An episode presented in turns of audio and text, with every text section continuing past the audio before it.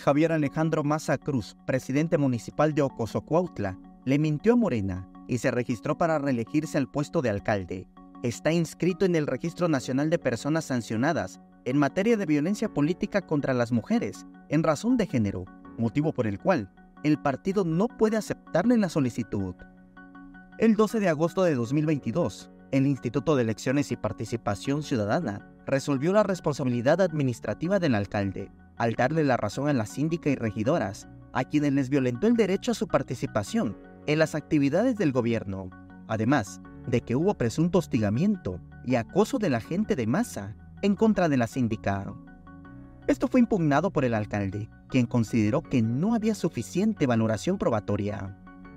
Sin embargo, la resolución del IEPC quedó firme ante el Tribunal Electoral del Estado de Chiapas, por lo que el 21 de diciembre de 2022 finalmente fue considerado responsable de la violencia cometida en contra de las mujeres servidoras públicas y por tanto fue inscrito en el Registro Nacional de Personas Sancionadas en materia de violencia política por un lapso de un año y con ello la imposibilidad de competir por un cargo de elección popular, además de un curso de no discriminación y una multa económica de 9.622 pesos.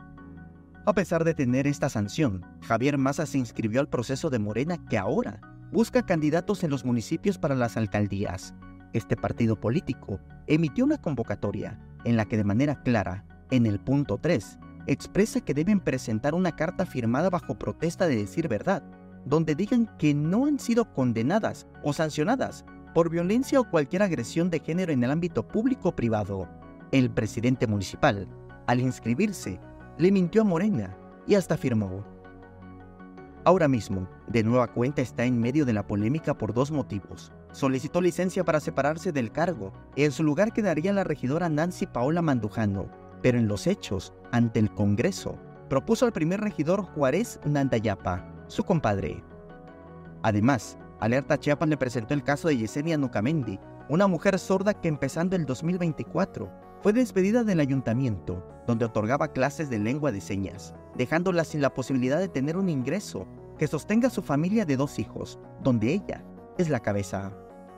Javier Massa también es recordado por sus actos de discriminación. En junio de 2022, declaró en una conferencia de prensa que las personas homosexuales y las feministas no son normales, lo cual le valió la crítica a nivel nacional ante estas aseveraciones. Lesbianas, gay, trans, ¿no? Poli, multi, pan, sexuales, o sea, todas esas cosas que pues hacen ver que pueden ser normales, pero no lo son. Samuel Revueltas, Alerta Chiapas.